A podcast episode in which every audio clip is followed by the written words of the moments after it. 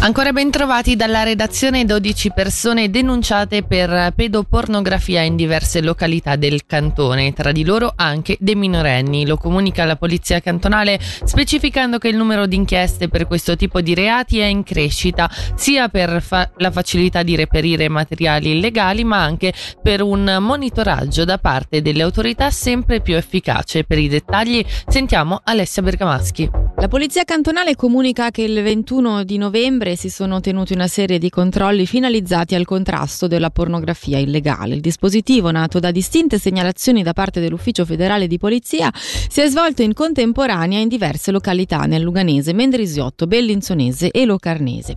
Sono state dunque in particolare fermate, interrogate e denunciate 12 persone. Si tratta di 5 adulti e 7 minorenni sospettati di avere condiviso con altre persone attraverso reti sociali, chat o sistemi di messaggeria istantanea materiale pornografico traffico raffigurante atti sessuali con minorenni. Gli accertamenti sono anche stati scanditi da delle perquisizioni che hanno portato al sequestro di dispositivi elettronici come computer, tablet e smartphone, ora al vaglio degli inquirenti.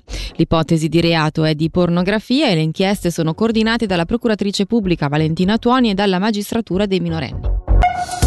Simone Giannini lascia il municipio di Bellinzona. Il vice sindaco liberale radicale ha deciso dopo 12 anni nell'esecutivo di non ricandidarsi alle comunali del 2024. Intervistato dalla regione il giorno successivo alla sua elezione in Consiglio nazionale il 12 ottobre, Giannini non aveva nascosto un'attenta e onesta riflessione che tenesse conto del suo nuovo incarico, della vita professionale nello studio legale e degli impegni familiari e personali.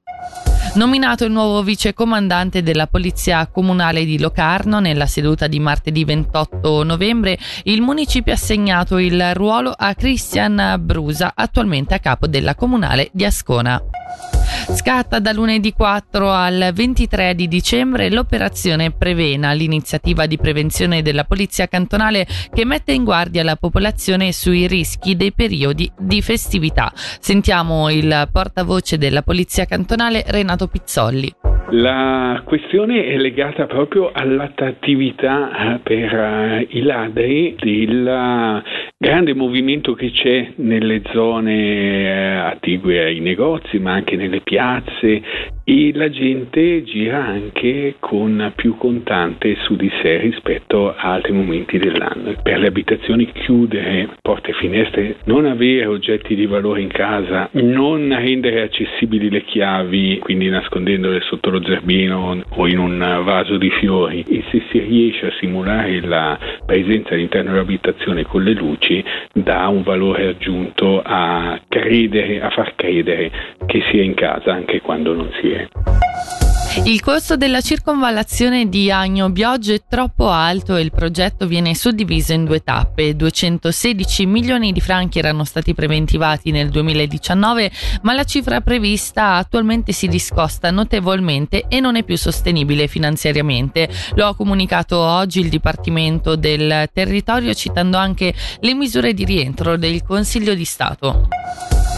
E ora passiamo allo sport. Questa sera si gioca il derby numero 252 della storia tra Ambrie e Lugano. Alla Corner Arena i bianco-blu arrivano con l'obiettivo di invertire la tendenza negativa con tre sconfitte nelle ultime tre partite dopo una serie di ben sette vittorie consecutive. Per il difensore dei leventinesi Rocco Pezzullo, intervistato da Angelo Chiello, è la partita giusta per, tor- per tornare a punti. Sì, io penso che ogni partita è il momento, è il momento buono per riscattarci, ormai stiamo vivendo un po' le ultime tre partite le abbiamo giocate un po' così, non al massimo dei nostri livelli, sappiamo che possiamo fare molto di più, sicuramente dimostreremo questo alla Corner Arena. Chi avrà la meglio in difesa vincerà la partita, la solidità a difesa fa partire l'attacco. Se tu potessi togliere un attaccante del Lugano, quale toglieresti e soprattutto Lugano a chi deve stare attento dell'Ambrì? O Carr o Jolie perché sono due ottimi, ottimi giocatori talentuosi che sanno mettere in difficoltà le squadre avversarie e da parte nostra c'è un Sverger che comunque ha fatto sempre bene nei derby però appunto starei attento a Formenton che comunque sta andando molto bene in questo periodo.